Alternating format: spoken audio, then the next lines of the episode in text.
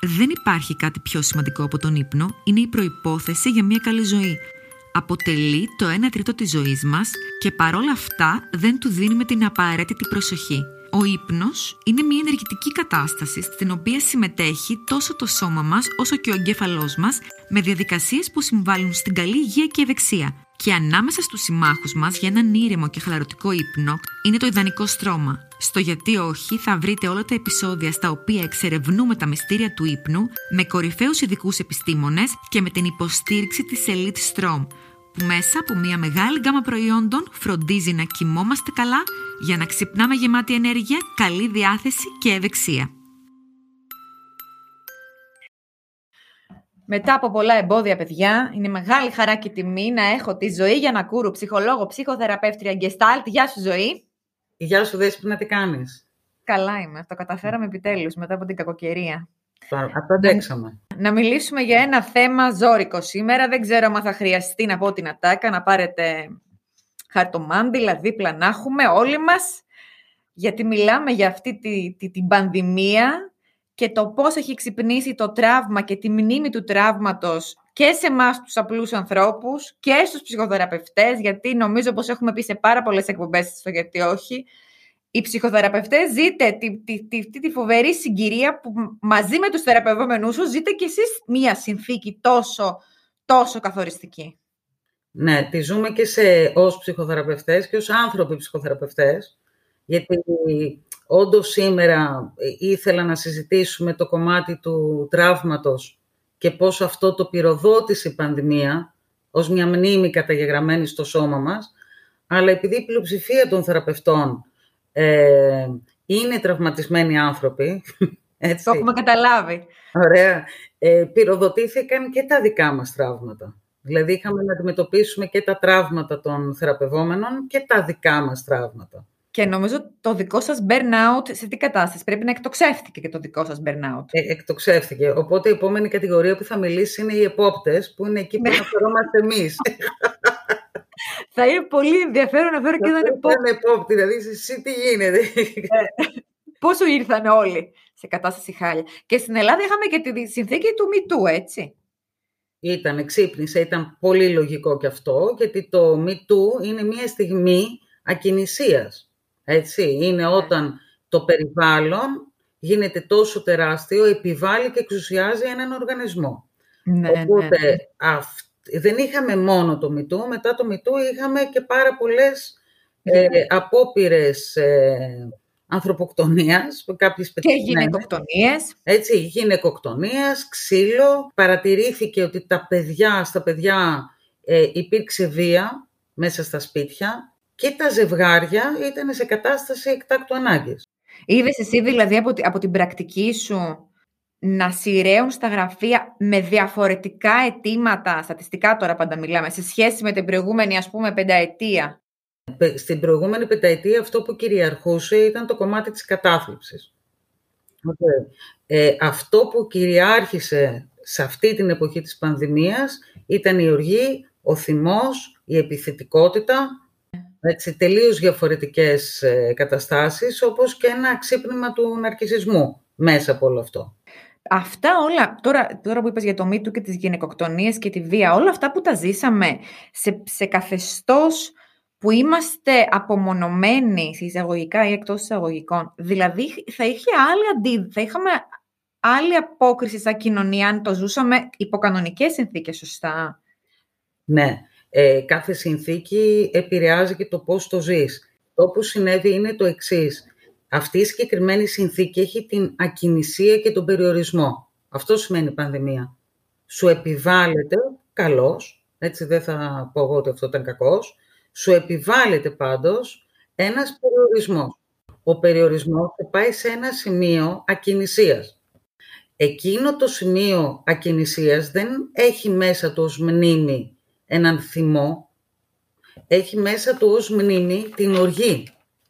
Είναι, ο θυμός και η οργή είναι δύο τελείως διαφορετικά ε, συναισθήματα. Ο θυμός είναι πολύ επιφανειακό συνέστημα και ο θυμός δημιουργεί πάρα πάρα πολλές φορές κίνηση. Αυτός που ναι. θυμώνει κινείται. Σαν το νερό το, το, το, Έτσι. Ναι. Λοιπόν, η οργή από την άλλη δεν έχει καμία σχέση με τον θυμό, γιατί η οργή δημιουργείται σε μία περίοδο ακινησίας που δεν μπορείς να αντιδράσεις, okay, Ναι. μένεις ακίνητος, άρα η μνήμη πάει σε ένα σημείο τρόμου, δηλαδή ακινησίας. Μία μνήμη όπου έχει ζήσει κάτι που σε έφτασε σε ένα σημείο που μύρισε θάνατος για σένα. Είναι πολύ, κράτησε τη σκέψη σου. Είναι πολύ ενδιαφέρον αυτό τώρα που λες. Συγκυριακά οι ακροατές θα έχουν ακούσει ήδη δύο εκπομπές που έχω κάνει. Μία για το Alzheimer και μία με τον κύριο Φιλίππου για τη φυσιολογία της άσκησης. Για, για πόσο σημαντικό λένε και οι δύο είναι για τον εγκέφαλο η, η κίνηση. Και εσύ Οκ. τώρα έρχεσαι να μιλήσεις για την ακινησία και τον εγκέφαλο. Είναι φοβερό το πόσο κολλάει. Ε, Κοίταξε, ε, στο σημείο της ακινησίας έτσι, υπάρχει το κομμάτι της οργής, γιατί δεν έχεις επιλογή, βρίσκεσαι σε ένα σημείο όπου εσύ διαπραγματεύεις εκείνη την ώρα το αδιέξοδο και το αδιαπραγμάτευτο. Συμφωνούμε, είναι αδιαπραγμάτευτο, είναι given. Ναι, το ναι, ναι. μόνο given που υπάρχει στη ζωή μας, η μόνη βεβαιότητα, είναι μία, ο θάνατος. Δεν υπάρχει άλλη βεβαιότητα, οτιδήποτε άλλο είναι σχετικό. Ο θάνατος όμως είναι μία βεβαιότητα, αδιαπραγμάτευτη. Οπότε όταν ο εγκέφαλος πηγαίνει στο αδιαπραγμάτευτο, αμέσως συνδέεται με το συνέστημα που προκαλεί ο θάνατος. Είμαστε ο μόνος οργανισμός πάνω σε αυτόν τον πλανήτη που έχουμε επίγνωση του θανάτου. Οι υπόλοιποι οργανισμοί έχουν αίσθηκτο. ναι. Έτσι, δεν Του κανένα κινδύνου. ζώο δεν έχει κινδύνου. την επίγνωση. Εμείς γεννιόμαστε με αυτή την επίγνωση. Οπότε η πανδημία σήμαινε κατά πολύ ένα κομμάτι ακινησίας, αδιαπραγμάτευτου, περιορισμό, το σώμα σου, το οποίο έχει τεράστια μνήμη, πυροδοτήθηκε σε, σε αυτή τη μνήμη και πήγε σε σημεία όπου εσύ έχεις τραυματιστεί. Ας πούμε, να σου δώσω ένα παράδειγμα. Είναι σαν να σου πω εγώ τώρα εσένα, ναι, ωραία, ότι βάλει ένα κομμάτι μουσικής και ελεύθερα άρχισε να χορεύεις παντού, στο δωμάτιο. ναι. Ξαφνικά να νιώσεις δύο χέρια να σε πιάνουνε, να κλείνουν τη μουσική και να σε καθίζουν στην καρέκλα και να σου λένε εδώ θα μείνεις. Εκείνη την ώρα εσύ θα ζεις τον παρόντα χρόνο αυτό που σου συμβαίνει και το σώμα σου θα θυμάται κάποια στιγμή που βρέθηκες σε ανάλογο σημείο. Πω, πω, πω, πω, πω. Το ανάλογο σημείο δέσποινα μπορεί να είναι μία σφαλιάρα που έφαγες σε μικρή ηλικία και ένιωσες σαν να πήγαινες σε μία αγωνία και δεν μπορούσες να κάνεις τίποτα. Μπορεί να είναι μία προδοσία, μία εξαπάτηση, μία σχέση με έναν άρκισο, κάποια στιγμή κακοποίησης, κάτι που έγινε ξαφνικά. Και χαίρομαι που τα λες αυτά, γιατί για το τραύμα δεν έχουμε μιλήσει, έτσι λίγο πολύ επιδερμικά έχουμε μιλήσει. Τραύμα δεν είναι μόνο η κακοποίηση, και άλλα πράγματα είναι τραύμα. Τραύμα είναι μία σφαλιάρα που έχεις φάει στην παιδική σου ηλικία. Τραύμα είναι ε, να είσαι στο δημοτικό και να κάνεις πιπί σου και να γελάει όλη η τάξη.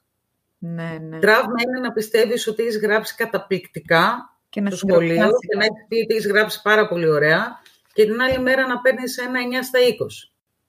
Έτσι, τραύμα είναι οποιοδήποτε, οποιαδήποτε στιγμή νιώθεις ότι είσαι μόνη, ακινητοποιημένη, Αχ, χωρίς επιλογή. ο Θεέ μου.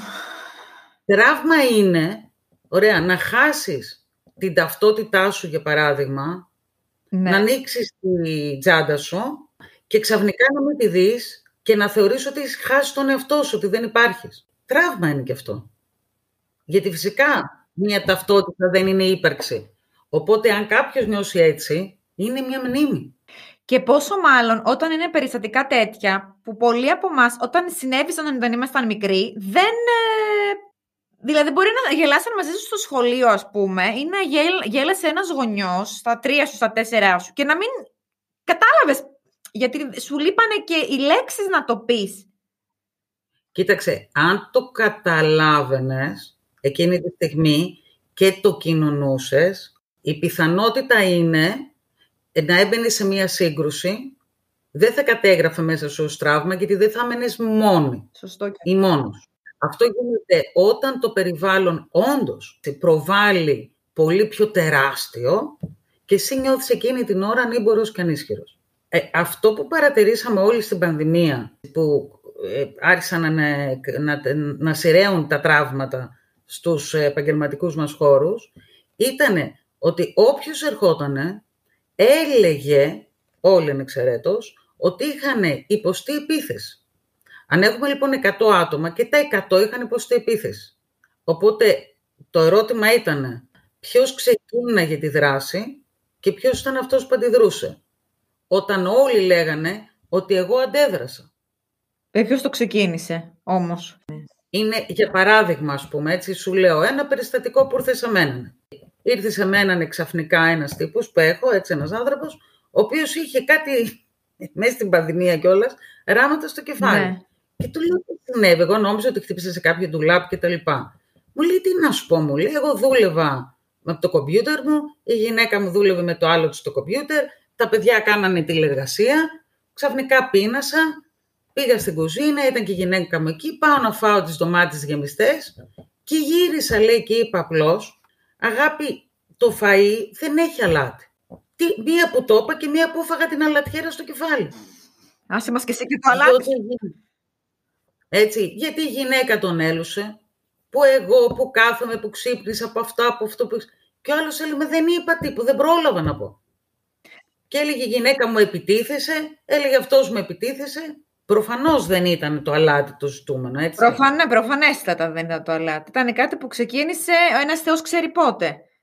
Το νήμα δηλαδή, με το πάμε πίσω, ναι, ξεκίνησε από, μια, από έναν επικριτικό γονέα που είχε αυτή η κοπέλα και μέσα στον εγκλωβισμό και στο στρίμωγμα της πανδημίας άρχισε αυτός ο επικριτικός γονέας να αναζωπυρώνεται μέσα της ως μνήμη. Και ξαφνικά δεν έβλεπε μπροστά της τον άντρα της, έβλεπε της μάνα της. Φοβερό. Εκεί είμαστε. Ήτανε, ήτανε ζόρι. Και βγήκε και μία έκθεση τώρα από το ΑΠΙ ότι εκτοξεύτηκε και η κατάθλιψη. Έχει τύπου διπλασιαστεί, λέει, το τελευταίο, τελευταίο χρόνο. Κοίταξε, αυτό που έχει διπλασιαστεί είναι ο ναρκισισμός, ναι. ο οποίος σαν ένα κομμάτι του, σαν σύμπτωμα αυτού, είναι και το κομμάτι της κατάθλιψης. Υπάρχει δηλαδή η κατάθλιψη, η οποία είναι πρωτογενής κατάθλιψη, υπάρχει η κατάθλιψη που είναι σύμπτωμα της αγχώδους διαταραχής, ΓΑΔ, και υπάρχει η κατάθλιψη που προκαλείται από τον αρκισισμό. Ε, οπότε, ναι, γενικώς όλα έχουν αναμοχλευθεί, δεν το συζητάω. Υπάρχει όμως και ένα καλό της ιστορίας, ότι μέσα από αυτό, επιτέλους, θα έρθουμε σε επαφή με τα πραγματικά τραύματά μας και επιτέλους θα βλέπουμε τον άνθρωπο που είναι μπροστά μας και όχι μέσα σε αυτόν ή σε αυτόν να καθρεφτίζουμε τον άνθρωπο που μας τραυμάτισε. Δηλαδή, είναι και καλό.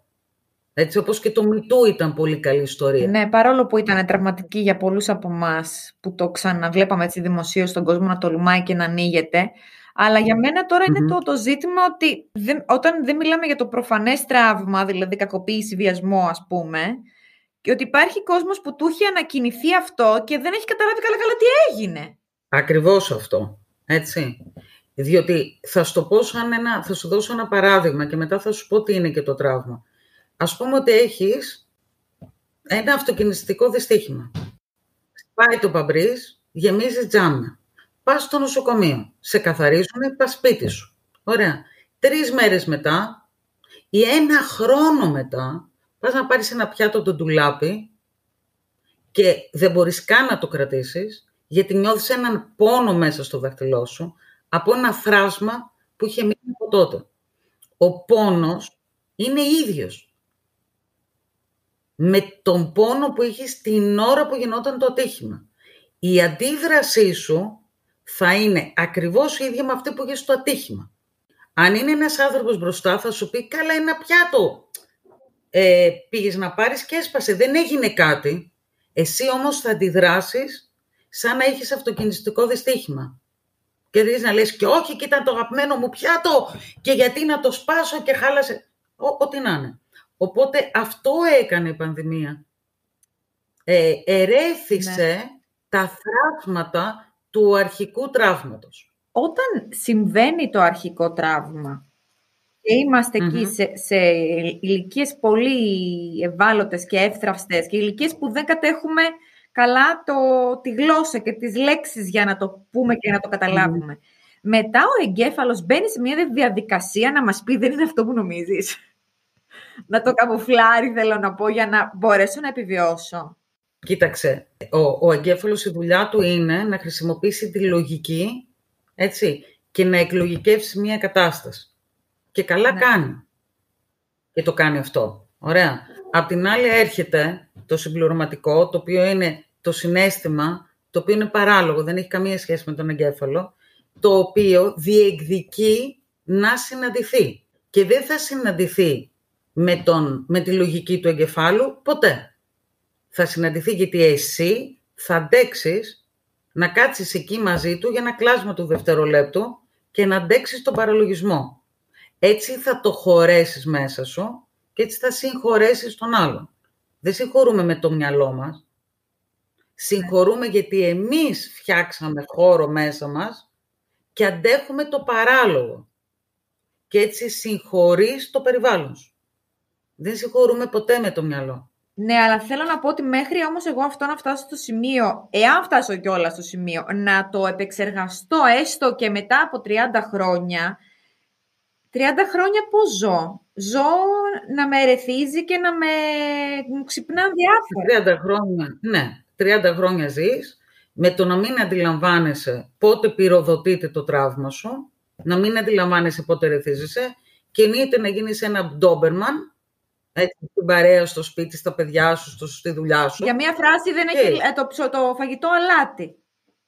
Ναι, όπου, ναι, γιατί δεν βρήκες ένα email την ώρα που το ζήτησες, ναι. ή γιατί ήταν λίγο τσιμπημένη, ή για οτιδήποτε. Οπότε να κάνεις ένα overreaction ξαφνικά. Ε, κάποια στιγμή, μία, δύο, τρεις, θα στριμωχτείς, θα πας σε ένα θεραπευτή και θα πεις δεν επικοινωνώ με το περιβάλλον μου, κάτι δεν πάει καλά.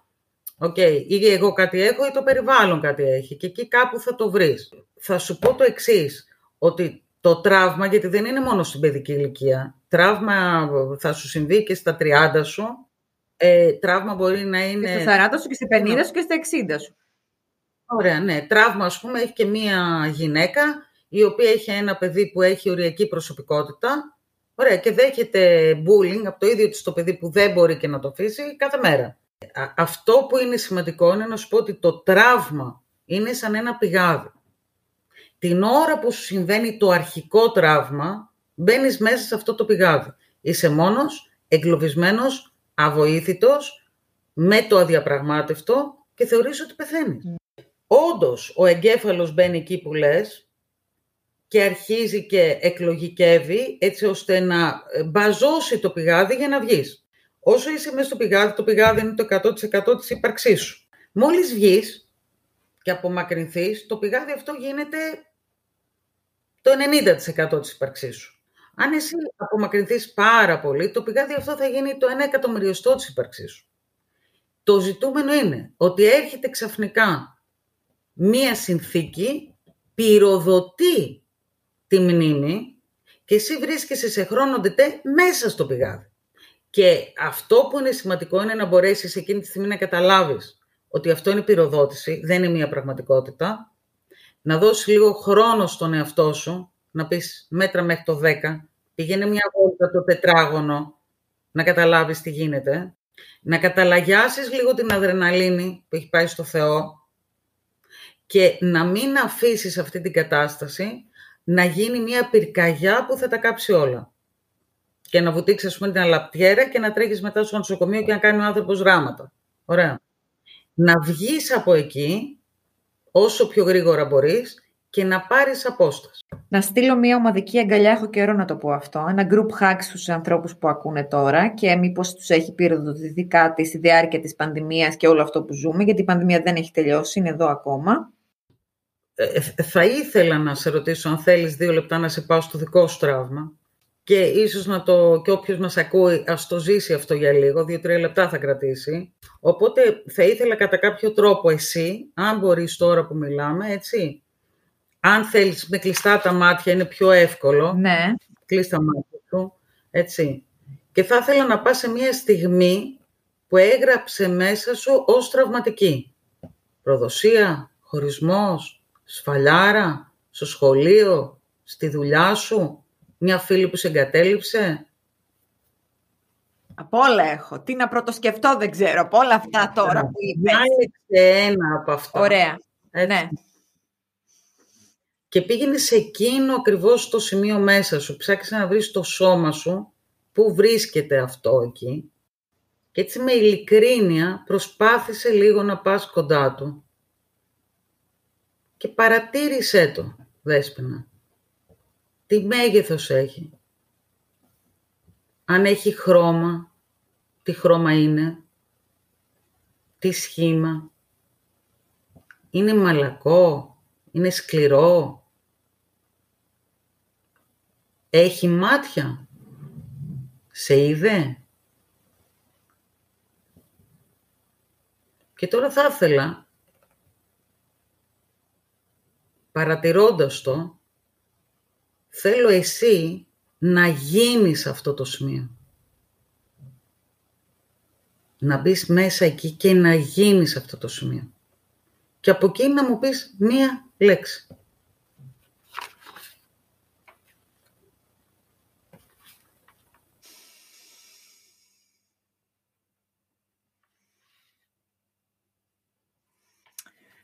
Νομίζω η λέξη που μου έρχεται είναι βοήθεια. Ok. Ok.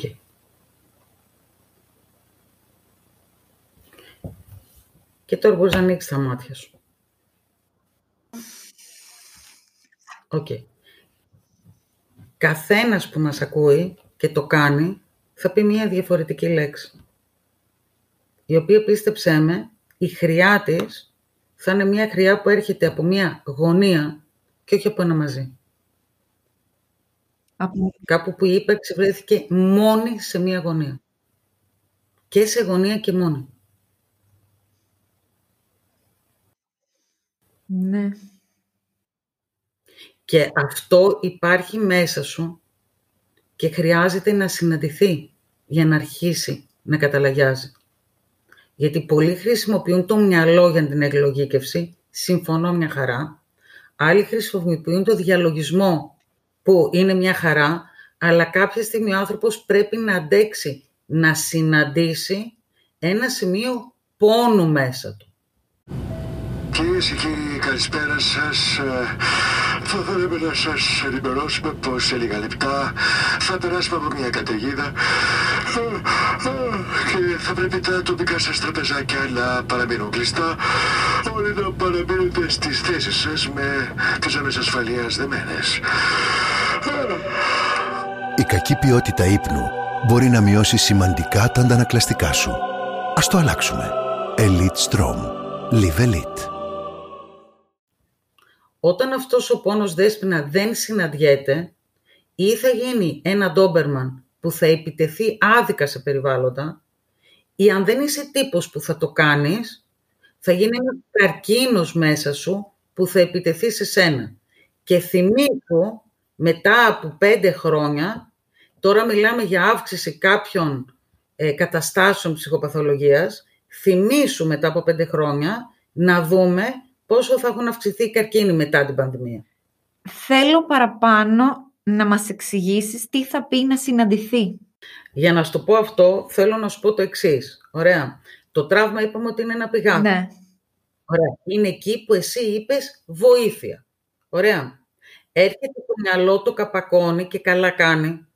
Χώσε μέσα και τρεις διαλογισμούς για να νιώθεις καλά και βάζεις ένα καπάκι. Αυτό είναι η ουλή. Το βάζω για Συμφωνούμε; να προ... συνε- προ- συνεχίσω να ζω. να προχωρήσεις. Μπράβο. Ωραία. Και αυτό είναι η ουλή. Το καπάκι είναι η ουλή. Με έναν παράδοξο τρόπο να ξέρεις ότι η ουλή στα τραύματα έχει τεράστια αντοχή. Και στην πίεση και στο τράβημα. Ενώ το δέρμα μας όχι. Έτσι δεν είναι τυχαίο αυτό. Για να δεις πόσο και το σώμα την ουλή την κλείνει πάρα πολύ καλά. Και προχωράς. Ναι, ναι, Συμφωνούμε; ναι. Και έρχεται μία στιγμή που αυτό που συμβαίνει στο τώρα πυροδοτεί ως μνήμη το τραύμα σου, που σημαίνει ότι το καπάκι ανοίγει. Και εσύ εκείνη την ώρα τα έχεις χάσει και δεν ξέρεις πού αντιδράς. Όταν λέμε λοιπόν να συναντηθεί, εννοούμε αντί πάλι να εκλογικεύσεις καταστάσεις και να τις καπακώσεις, εννοούμε να μπεις μέσα σε αυτό τον πόνο και να πας σε εκείνο το σημείο που σου ζήτησε βοήθεια, ωραία, και να του τη δώσεις. Και αυτό το κάνω μόνο, μπορώ να το κάνω μόνη μου. Μπορεί να το κάνει... Πάρα πολύ ωραία. Μπράβο ρε Δέσποινα, μου αρέσει πάρα πολύ γιατί πραγματικά κάνεις τις σωστές, φοβερές, μην πω τη λέξη, ερωτήσεις. Πραγματικά δηλαδή σε χαίρομαι. Πρόσεξε τώρα να δεις. Εδώ είναι το επικίνδυνο της ιστορίας. Όχι, δεν το κάνεις μόνος σου. Γι' αυτό και οι άνθρωποι δεν το κάνουν. Γιατί αυτό είναι μια ατομική βόμβα. Είπαμε λοιπόν ότι εκεί κάτω είναι ένα βοήθεια που θέλει να συναντηθεί. Και αν μείνει ασυνάντητο ή θα γίνει οργή και θα πετάει αλατοπίπερα στο κεφάλι του άλλου, Ντόμπερμαν, ή αν δεν το κάνει θα στραφεί ενάντια στο σώμα σου.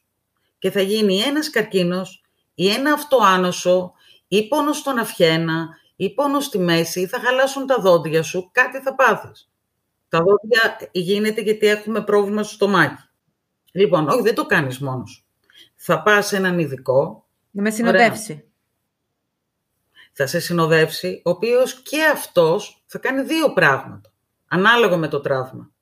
Ή θα αρχίσει να το ψιλοπυροδοτεί για να σκάει η βόμβα, αλλά σε ασφαλές σημείο, μέσα στο γραφείο, ας πούμε, και να εκτονωθεί όλο αυτό και να μετατραπεί σε, ε, κατά κάποιο τρόπο σε ενδοσκόπηση, σε φώτιση, σε μία δράση, γιατί θα, θα απεγκλωβιστεί η ενέργεια που δίνεις εκεί σε κάτι καινούριο, ή θα αποφασίσει να το αποσυνδέσει. Γιατί καμιά φορά αν ένας θεραπευτής πάει και βάλει ε, φωτίτσα στη βομβούλα, μπορεί να κάψεις και τον ίδιο τον άνθρωπο. Ε, Κάποια τραύματα, έτσι, τα αποσυνδέουμε και τα αφήνουμε πίσω μας.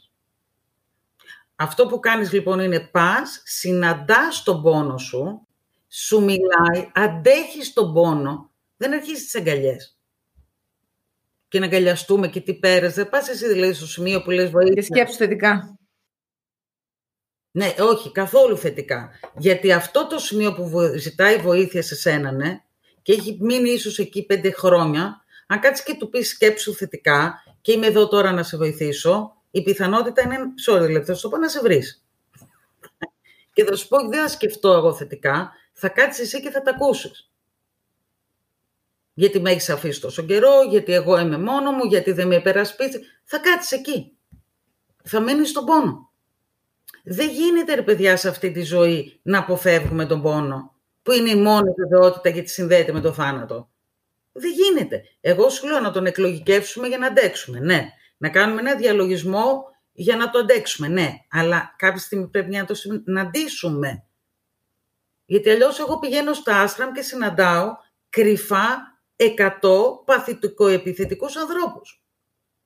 Με κρυμμένους και καπακωμένους ε, ε, ε, πώς το λένε, όχι, καπακωμένες οργές, οργισμένοι. Και ζούμε και σε μια κοινωνία με την αποθέωση του περνάμε καλά και της χαράς.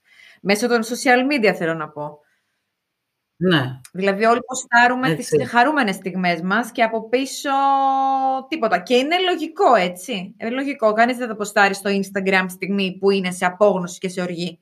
Αλλά αυτό, να το, αυτό είναι, θα να το ξέρουμε ότι ποστάρουμε όλες τις χαρούμενες στιγμές. Δηλαδή ένα ποσοστό 0,5%.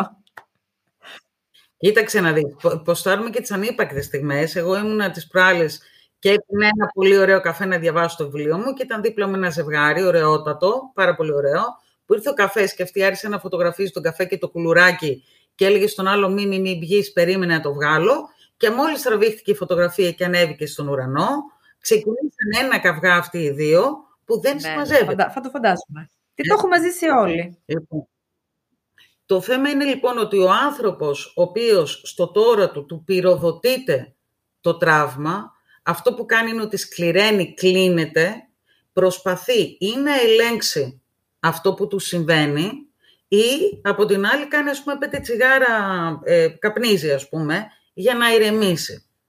Ε, δεν είναι λύση αυτό. Έτσι, η λύση είναι να αντέξει τον πόνο του τραύματος, να μπει βαθιά μέσα εκεί και να αφήσει αυτό το σημείο να εκφραστεί. Εκεί, εκτός από τη θετική σκέψη, έρχεται και συγχώρεση. Άλλη παρεξηγημένη λέξη. Έτσι που σου λένε συγχώρεσε τη μαμά σου δεν ήξερε. Συγχώρεσε τον μπαμπά σου δεν ήξερε. Έχει και, λίγο και το θρησκευτικό, γι' αυτό είναι λίγο παρεξηγημένη. Ναι, ναι. Και εγώ λέω για τον πατέρα μου, ας πούμε, συγκεκριμένα, ο οποίος ήταν ένας πάρα πολύ σημαντικός και σπουδαίος άνθρωπος, ότι πραγματικά έκανε ό,τι καλύτερο μπορούσε. Ωραία. Αυτό όμως κάποιες φορές ήταν ό,τι χειρότερο. Δηλαδή, πρέπει να το πεις και αυτό. Δεν σημαίνει ότι δεν τον αγαπά. Ναι, ναι, ναι, ναι. Αλλά μπορώ να γυρίσω και να πω ότι το καλύτερό τους σε κάποιες στιγμές ήταν ό,τι χειρότερο. Τόσο, τόσο τους έκοβε ρε παιδί μου. Τόσο τους έκοβε, μέχρι εκεί έφτανε. Ναι. Δηλαδή με την καλή πρώτη. Ωραία. Αυτό δεν, αυτό δεν σημαίνει όμως ότι δεν θα σου κόψει και σένα, ναι, ότι αυτό δημιούργησε μία ζημιά, έναν πόνο και εσύ θα πας εκεί και θα αντέξεις να τον συντροφεύσεις. Έτσι, για να μπορέσεις να καταλαγιάσεις την οργή αυτού του σημείου και να μην κινδυνεύεις ξαφνικά να είσαι στο σπίτι σου και να συμπεριφέρεσαι σαν βετεράνος του Βιετνάμ. Όταν λες συγχώρεση, τι εννοείς όμως, με ποια, δηλαδή με ποια είναι. Ωραία, μπράβο. Αυτή είναι η λέξη που σου είπα. Μπράβο ρε Σιδέσποινα, αυτή είναι η λέξη που είπα ότι είναι πολύ σημαντικό να το δούμε. Συγχωρώ. Ναι. Έχει να κάνει όχι με σύμφωνο. Δεν έχω την ίδια φωνή. Συγχωρώ σημαίνει σου δίνω χώρο. Σου επιτρέπω να υπάρχεις. Τίποτα παραπάνω. Ωραία. Πώς συγχωρεί ένας άνθρωπος; Ένας άνθρωπος συγχωρεί όταν πάει μέσα του σε αυτόν τον πόνο και δώσει χώρο στον πόνο. Αφού έχω δώσει χώρο μέσα στον πόνο μου, έχω δώσει χώρο και απ' έξω. Okay, και έτσι συγχωρώ τον άλλον. Η συγχώρεση δέσποινα δεν είναι κάτι που γίνεται εφάπαξ και δεν γίνεται και στο 100%. Μπορεί να συγχωρέσει έναν άνθρωπο 10% σήμερα, 30% αύριο, μετά από 15 χρόνια να φτάσει σε ένα 80% και είναι καλό. Γιατί ο άνθρωπος που συγχωρεί στο 100% ε, εντάξει, έχει αγιωθεί κιόλας.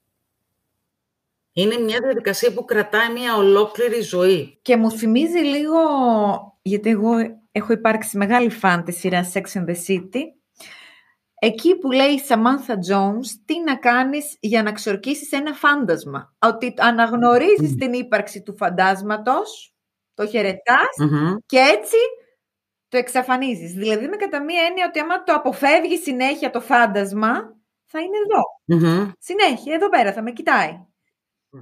Ναι, ε, εγώ προσθέτω και ότι επί της ουσίας ε, δεν πρόκειται, αν το φάντασμα είναι τραύμα, δεν πρόκειται ποτέ να εξαφανιστεί. Άμα το Ωραία. Αποτέ, ο πόνος που θα νιώσεις στο, στην πυροδότηση είναι ολόιδιος με του αρχικού τραύματος, οπότε είναι πολύ δύσκολο να έχεις διάκριση. Δεν θα το εξαφανίσεις, θα το καταλαγιάζεις μέχρι που θα γίνει μία στάχτη. Αλλά θα έχει κάψει δέντρα πριν, έτσι αυτό που είναι σημαντικό και είναι το σως που λέω εγώ πλέον και το λέω σήμερα και βάσει της πανδημίας είναι αντέξτε αυτό το πόνο του αρχικού τραύματος. Χρειάζεται ένας άνθρωπος να συνειδητοποιήσει τα ερεθίσματα έτσι, που το πυροδοτούν. Χρειάζεται να απομακρυνθεί από αυτά τα ερεθίσματα ακόμα και αν είναι το ίδιο σου το παιδί για να μπορέσεις να έρθεις στα συγκαλά σου και να μπορέσεις να το διαχειριστείς, γιατί αυτός ο πόνος θα στραφεί είτε ενάντια στο περιβάλλον, είτε ενάντια στον εαυτό σου.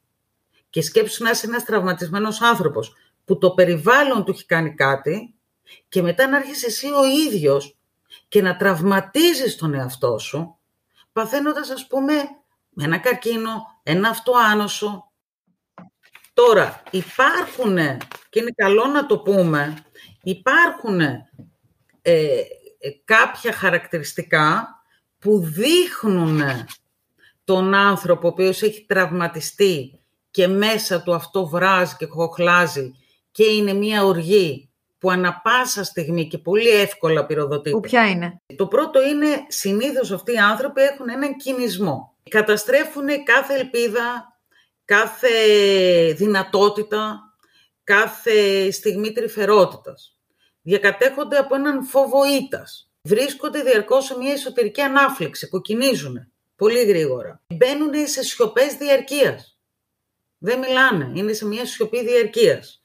Δείχνουν την αίσθηση του, της ανυμπόριας, Ναι. αλλά και του αβοήθητου. Έτσι. Αυτά είναι χαρακτηριστικά που καλό είναι όταν τα δούμε, έτσι, να αρχίσουμε να υποψιαζόμαστε ότι κάποια βόμβα κρύβεται πίσω από αυτή την κουρτίνα. Ναι. Που ή θα ανατιναχτεί και θα κλάψουμε τον αγαπημένο μας, ή θα μας επιτεθεί και θα κλάψουμε το χέρι μας, ας πούμε. Ναι, Έτσι. ναι. Απλά, δεν ξέρω αν θα λέγεις κάτι, απλά να γνωρίζω κιόλας, δηλαδή, πόσο δύσκολο μας είναι. Δηλαδή, καταλαβαίνω αυτά τα πράγματα δεν είναι καθόλου, καθόλου εύκολα. Είτε για μικρά τραύματα, είτε για μεγάλα τραύματα. Να έρθει κάποιος και να κοιτάξει πάνω την πληγή και να τη φροντίσει. Εδώ ζούμε την εποχή του με τα New Age που είναι να αποφύγεις τον πόνο. Κατάλαβες, ναι, αυτή το είναι η βλέπω δυσκολία. και διάχυτο και Ο εγώ, πόνος εγώ είναι είμαι το πολύ ενάντια σε αυτά. Το ξέρουν και οι ακροατές. Ξέρουν δηλαδή τι εκπομπή ακούνε και ποιος την κάνει την εκπομπή αυτή θέλω να πω. Δε, δε, like να μου πεις, σκέψου θετικά. Δηλαδή, εντάξει, οκ, τι- τι- δηλαδή ντροπή. Το θεωρώ και προσβλητικό στους Ναι, ανθρώπους κοίταξε που να δεις. περνάνε Α, γενικευμένη διαταραχή άγχους και κατάθλιψη. Το θεωρώ προσβολή να πας να τους πεις, μα σκέψου θετικά. Εσένα περίμενα. Εσένα περίμενα. Λοιπόν, πώς δεν το σκέφτηκα. Πολύ ωραία. Τώρα δεν θα είμαι χάλια, θα σκέφτομαι Ε, θετικά. Κοίταξε να σου πω κάτι. Αυτές οι εκφράσεις, το σκέψου θετικά, δεν επικρατούσαν όταν ζούσαν οι άνθρωποι σε ένα χωριό. Και όταν έβγαινες από το χωριό, τι ήταν αυτό που έβλεπες; Ένα νεκροταφείο. Και πριν μπεις στο χωριό, τι έβλεπες; Ένα νεκροταφείο. Δεν ήταν τυχαία εκεί το νεκροταφείο. Τα νεκροταφεία στα χωριά είναι ακριβώς πριν μπεις στο Ναι, χωριό. ναι, ναι, πάντα, πάντα. Πριν μπεις, σου θυμίζει ότι είσαι ζωντανός και ότι θα πεθάνεις. Πριν μπεις. Και όταν βγεις, σου θυμίζει ότι είσαι ζωντανός και αν παραμείνεις, θα γυρίσεις. Αλλιώς θα φαυτείς εκεί πριν μπεις στο χωριό. Λοιπόν, εμείς τα έχουμε ξεχάσει τα νεκροταφεία, δεν τα βλέπουμε. Δεν είναι τυχαίο ότι έχουν καταργηθεί ακόμα και νεκροφόρες. Το έχεις προσέξει αυτό; Δεν το έχω προσέξει. Ότι δεν αυτό. κυκλοφορούν; Όχι, δεν το έχω προσέξει αυτό. Έχεις δει νεκροφόρε, είναι κυκλοφορία, έχουν καταργηθεί δει. με τα ανοιχτά τα Έχω τζάμια. Τα δει, έχω θυμάσαι; δει, έχω δει. Τώρα καιρό έχω να δω, αλλά Κάνει. έχω δει, ξέρω εγώ. Πρέπει να είναι πολύ δημόσιο πρόσωπο για να το κυκλοφορήσουν. ναι, δεν το έχω παρατηρήσει. Έχουν καταργηθεί, δεν, ε, ο- είναι μακριά από το Πάντως φαν. τώρα με όλα αυτά που λες θυμήθηκα και την ιστορία του, του νεαρού Βούδα τέλος πάντων, πριν γίνει Βούδας, όπου ήταν μέσα στο παλάτι και του, που ήταν όλοι νέοι όμορφοι και υγιείς και δεν τον αφήναν να βγει έξω και όταν ξετρύπωσε και άρχισε να κυκλοφορεί και είδε έναν γέρο και είδε έναν άρρωστο και εκεί μετά του ήρθε το διαφωτισμός θέλω να πω. Ναι, Ο διαφωτισμός ήταν ότι ήρθε σε επαφή με τον πόνο. Και είδε ότι είναι η μόνη βεβαιότητα. Ναι. Ωραία. Και ότι κάθε συνέστημα κρύβει από κάτω του τον πόνο. Ότι έχουμε έρθει για να εκπαιδευτούμε σε αυτό, να πιστέψουμε. Ακόμα και θρησκευτικά που είπες, ας πούμε, ωραία, ο Χριστός, αυτό είχε πει. Όποιος πεθάνει πριν πεθάνει, δεν θα πεθάνει όταν πεθάνει. Ναι. Δηλαδή, αν αντέξεις τον πόνο, ε, όταν πονέσεις θα το αντέχεις, δεν θα είναι κάτι που θα σε τρομάξει. Ναι. Ε, αυτό που είναι πάρα πολύ σημαντικό και θα ήθελα έτσι και πριν, δεν ξέρω τι άλλο θέλεις να πούμε, είναι, είναι πάρα πολύ σημαντικό, Δέσποινα, ε, να γίνει ένα μη του και στο τραύμα. Δηλαδή, αν δούμε στον δρόμο μας έναν άνθρωπο, ωραία, ο οποίος μόλις έχει το αυτοκινητιστικό του και κυκλοφορεί με τις πατερίτσες του, το γύψο του, η τάση του περιβάλλοντος είναι αυτό να το προστατέψουν. Δηλαδή, να το διευκολύνουν, να πάνε στην άκρη, να το ρωτήσουν αν θέλει κάποια βοήθεια και πάει λέγοντας. Ωραία. Ήρθε η ώρα λοιπόν, οι άνθρωποι, εγώ είμαι μέσα σε αυτούς, που έχουμε ζήσει τραύματα, ωραία, ήρθε η ώρα να αρχίσουμε να τα κοινωνούμε στο περιβάλλον μας. Έτσι ώστε και το περιβάλλον να ξέρει με ποιο τρόπο δεν θα τα πυροδοτήσει. Ας πούμε, εγώ που έζησα σε ένα περιβάλλον που έψαχνα πάντα να βρω πού είναι η αλήθεια, τι είναι πραγματικό και τι δεν είναι, ωραία, εμένανε το ψέμα, μπορεί να με βγάλει εκτός αυτού. Άρα είναι το πρώτο πράγμα που λέω στη σχέση μου. Αν θες να τα πάμε καλά, θα πρέπει να αντέχεις την αλήθεια. Την αλήθεια την αντέχω όποια και να είναι.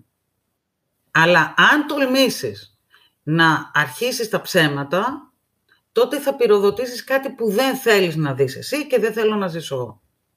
Φυσικά και έχω κάνει ψυχοθεραπεία και αν το δω το ψέμα, επομακρύνομαι, δεν το ναι, ναι. συζητώ. Εντάξει, Εγώ κιόλας πρεσβεύω ότι οι περισσότεροι είμαστε τραυματισμένοι.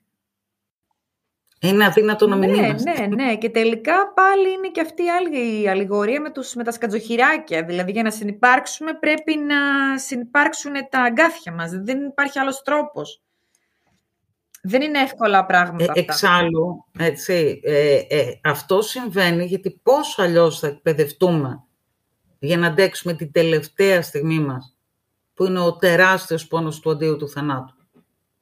Ναι είναι και μία ευκαιρία για να εκπαιδευτείς αυτό. Δεν πάει εσύ δέσποινα μια ολόκληρη ζωή να το αποφεύγεις. Αν το αποφεύγεις μια ολόκληρη ζωή, θα το ζήσεις με το χειρότερο δυνατό τρόπο στο τέλος της ζωής σου. Τώρα τελευταία βλέπω από ξένους οργανισμούς, στην Ελλάδα δεν έχω δει κάτι ακόμα, ή μπορεί να υπάρχει και να μην το έχω δει εγώ, την ενσωμάτωση στις ψυχοθεραπείες και το, στο, το σώμα. Ναι, ακριβώς. Γι' αυτό σου είπα και εγώ, γιατί το σώμα έχει μνήμη και το σώμα έχει φθαρτότητα. Το σώμα λύγει κάποια στιγμή. Άρα οι θεραπείες οι οποίες ε, ασχολούνται με το Α1, το Α τελείωτο, το Α το στερητικό, είναι on Αυτό είναι ιδέες. Οι ιδέες δεν πεθαίνουν ποτέ. Ε, το σώμα όμως είναι φθαρτό και πεθαίνει. Οπότε όταν ένας άνθρωπος έρθει σε επαφή με το σώμα του, έρχεται σε επαφή και με την φθαρτότητα του σώματος έτσι, και τον πόνο αυτής της ιστορίας. Έχεις να μας δώσεις καμία άσκηση σαν διαλογισμό, κάτι τέτοιο, κλείνοντας; Κοίταξε, διαλογισμό δεν θα δώσω, διότι είπαμε ότι είναι, ο διαλογισμός είναι για να αντέξουμε το ότι μπήκαμε στον πόνο. Εγώ τώρα εδώ σου μιλάω για να μπούμε στον πόνο. Οπότε δεν θα σου δώσω διαλογισμό, θα σου πω μπείτε στον πόνο και μετά κάντε ένα διαλογισμό για να το αντέξετε, έτσι. Αλλά θα μπείτε, τσακιστείτε δηλαδή σε αυτό, τσαλακωθείτε. Αυτό όμως που θα σου δώσω κλείνοντας είναι μια ωραία ακολουθία για να μπορέσετε να το κάνετε, να τολμήσετε. Ότι ο άνθρωπος αυτό που βλέπει πάρα πολλές φορές δεν το αντιλαμβάνεται.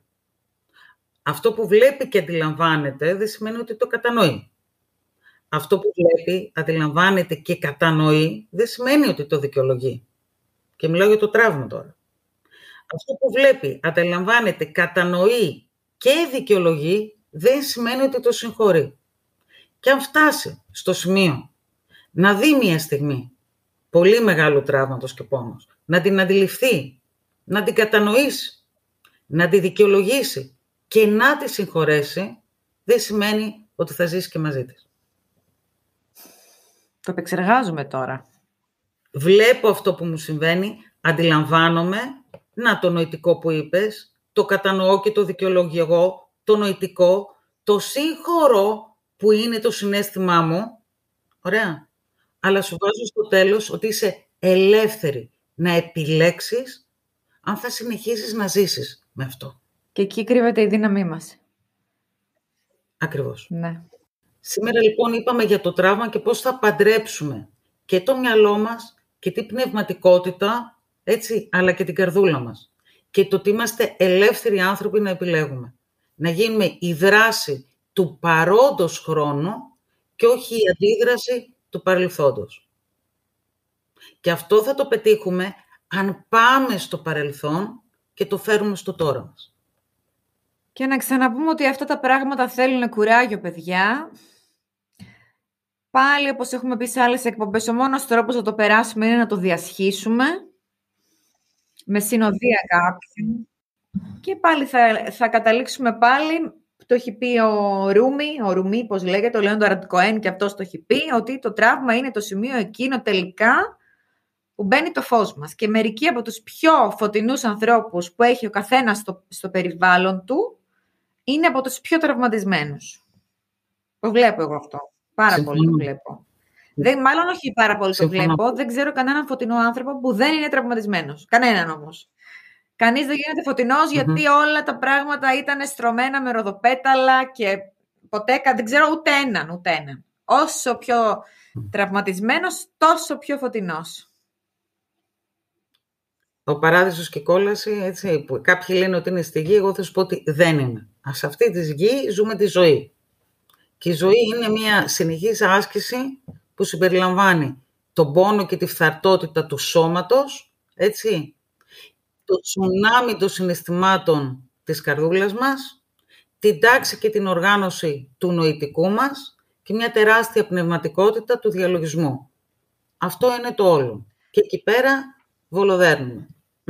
Και έτσι θα κλείσουμε. Ζωή, σε ευχαριστούμε πάρα πολύ. Εγώ για την ευκαιρία που μου έδωσες. Παιδιά, να μιλήσω για το Σας στέλνω μια, ένα μεγάλο φιλί, μια ομαδική αγκαλιά να κάνουμε. Και εγώ μέσα σε αυτήν. Φιλιά πολλά. Γεια, γεια, γεια. λοιπόν, παιδιά, κλείνοντας, είναι σαφές νομίζω ότι πρέπει να πάρουμε τον ύπνο μας στα σοβαρά. Και γι' αυτό δεν μπορώ να σκεφτώ καλύτερο σύμμαχο από τα στρώματα της Elite Strom. Γιατί το α και το ω για έναν ποιοτικό και ξεκούραστο ύπνο είναι ένα υψηλής ποιότητας στρώμα φτιαγμένο για κάθε ανάγκη και επιθυμία μας. Επισκεφτείτε σήμερα κιόλας ένα κατάστημα Elite Strom ή ακόμη μπορείτε να τα βρείτε και στο e-shop elitestrom.gr και επιλέξτε το ιδανικό για εσάς στρώμα μέσα από την τεράστια γκάμα που διαθέτουν. Live Elite!